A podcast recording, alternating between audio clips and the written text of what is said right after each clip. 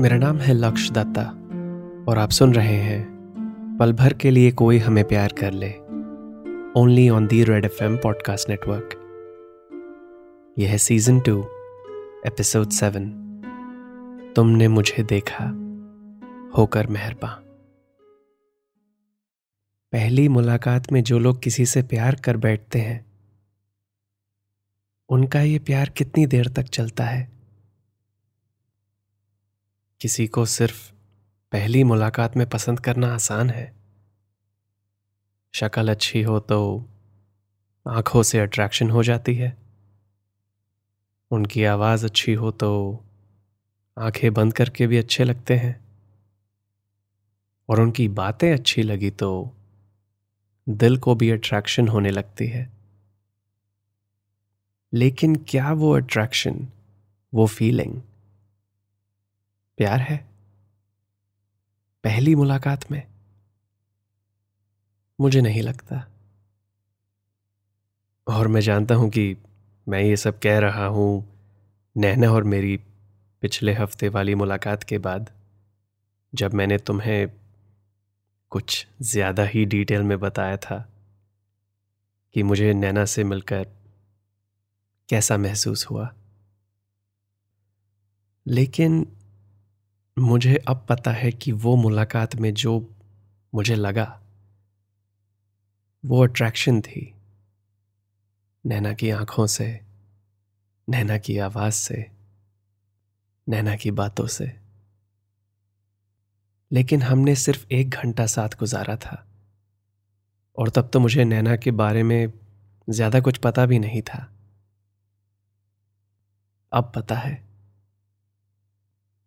जैसा मैंने कहा था। किसी को पहली मुलाकात में, पहली बात में पसंद करना आसान है।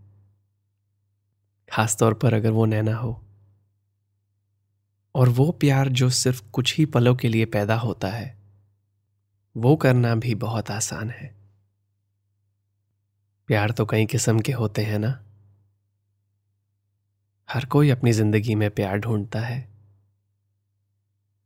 और हर किसी को लगता है कि उनका प्यार अनोखा है।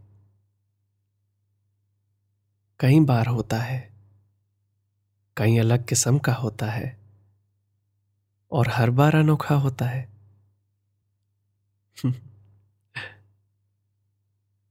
मैं ये सब इसीलिए कह रहा हूँ तुमसे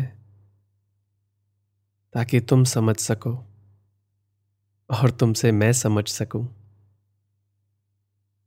कि ये जो सब महसूस कर रहा था मैं नैना के साथ उस रात, मेरे लिए वो सब नया भी था और पुराना भी। वो पहली मुलाकात वाला प्यार था और अब शायद वो हमेशा वाला प्यार भी हो सकता है। क्योंकि उस रात मैंने नैना की रूह के साथ कुछ वक्त बिताया था। और आज शाम उस कैफ़े में मैंने नैना के बारे में काफ़ी कुछ जान लिया है। तो अगर तुम नैना हो तो आज एक बहुत बड़ा कदम ले लिया है मैंने तुम्हारी तरफ़। बहुत कुछ जान लिया है तुम्हारे बारे में। तुम कौन हो? क्या करती हो? कहाँ रहती हो? और ये सब जानकर भी ऐसा लग रहा है कि ये तो कुछ भी नहीं है।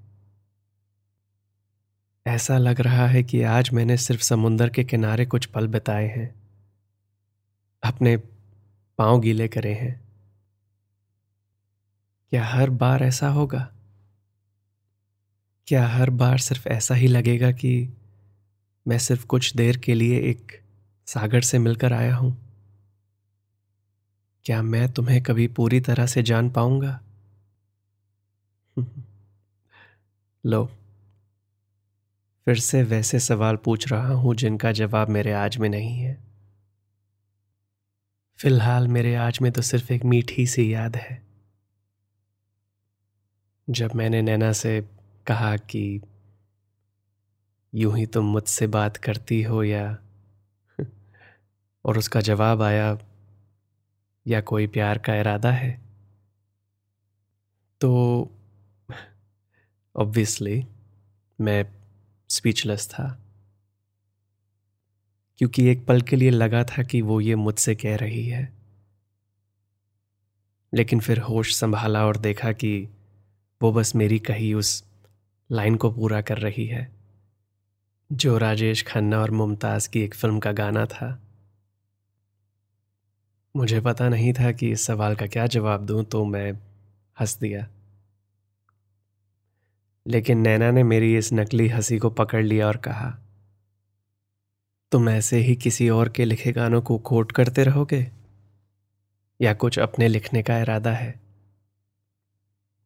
तो मैंने कहा कि मुझे अभी तक तो वो बात नहीं मिली है जो इस बात को ख़त्म कर सके।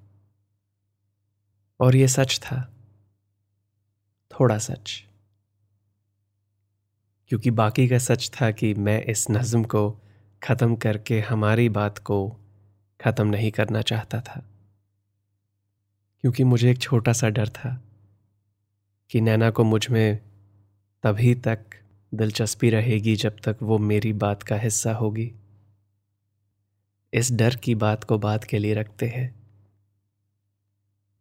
तो जब मैंने कहा कि मुझे कोई नए आइडियाज़ नहीं आ रहे हैं और नैना की कई बातें मेरी नज़म के लिए बहुत बड़ी हैं तो फिर नैना ने एक लाइफ लाइन दी मुझे। उसने कहा, ठीक है, अभी नहीं सोचते इसके बारे में।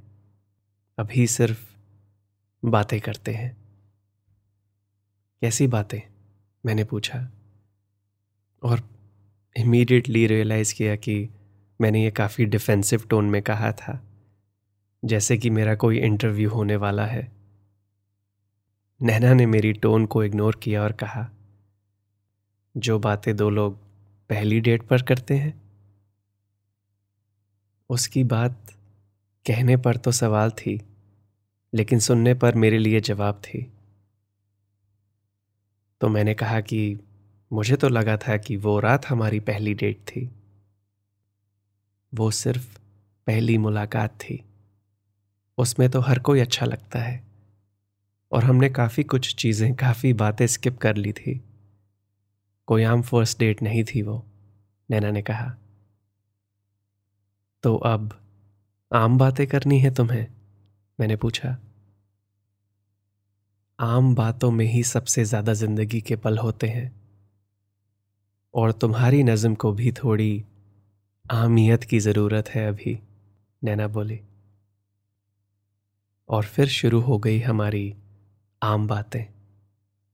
दोनों ने एक दूसरे के बारे में वो सब पूछा, वो सब जाना, जो एक नए दोस्त को बताते हैं। लेकिन कुछ बातों को थोड़ा बढ़ाकर और कुछ बातों को ज़रा छुपाकर, क्योंकि इन आम बातों में भी एक छोटी सी उम्मीद छुपी थी कि ये नई दोस्त नया प्यार भी बन सकती है। तो करीब आधे घंटे के बाद नैना ने मुझसे एक सवाल पूछा, तुमने बताया किसी को उस रात के बारे में? नहीं तो। मैंने कहा यह सच भी था और झूठ भी। क्योंकि मैंने सिर्फ़ तुम्हें बताया है उस रात के बारे में। और मैं नैना को तुम्हारे बारे में अभी बताने के लिए रेडी नहीं था। क्योंकि वेल well, तुम्हारा और मेरा रिश्ता कोई आम बात नहीं है। फिर नैना ने पूछा क्यों नहीं? क्योंकि ऐसी कहानी को कोई नहीं मानता, मैंने जवाब दिया। कैसी कहानी? नैना ने पूछा। जिसमें पहली मुलाकात में ही मैं ये बात कहते कहते रुक गया और फिर मुझे समझ आया कि नैना मुझसे ये क्यों और कैसे जैसे छोटे सवाल क्यों पूछ रही है। मेरे बिना जाने, नैना मुझे मेरी मंजिल तक ले जा रही थी, क्योंकि उसी वक्त मुझे मेरी बाकी की नज़म मिल गई। नैना मुस्कुराई और बोली, कहीं खो गए हो? या फाइनली कुछ मिल गया है? कुछ मिल गया है, मैंने जवाब दिया। तो सुनाओ, उसने कहा। इंतहा की घड़ी आ गई थी। मैंने नैना से कहा, बाँध लिया है तेरे नैनों ने ऐसे। सवालों के शहर में अकेला जवाब हूँ मैं जैसे। ख्वाबों में मिली थी तुम इससे पहले एक पहेली बनकर। पहली मुलाकात में इश्क होने की कहावत तो सुनी थी मैंने। अब इसकी मिसाल बन गया हूँ मैं तुमसे मिलकर। पहले तो मैं सिर्फ़ बातें कहा करता था जैसे, तेरे नैनों की आशिकी ने अब मेरी हर बात को शायरी में बदल दिया है ऐसे।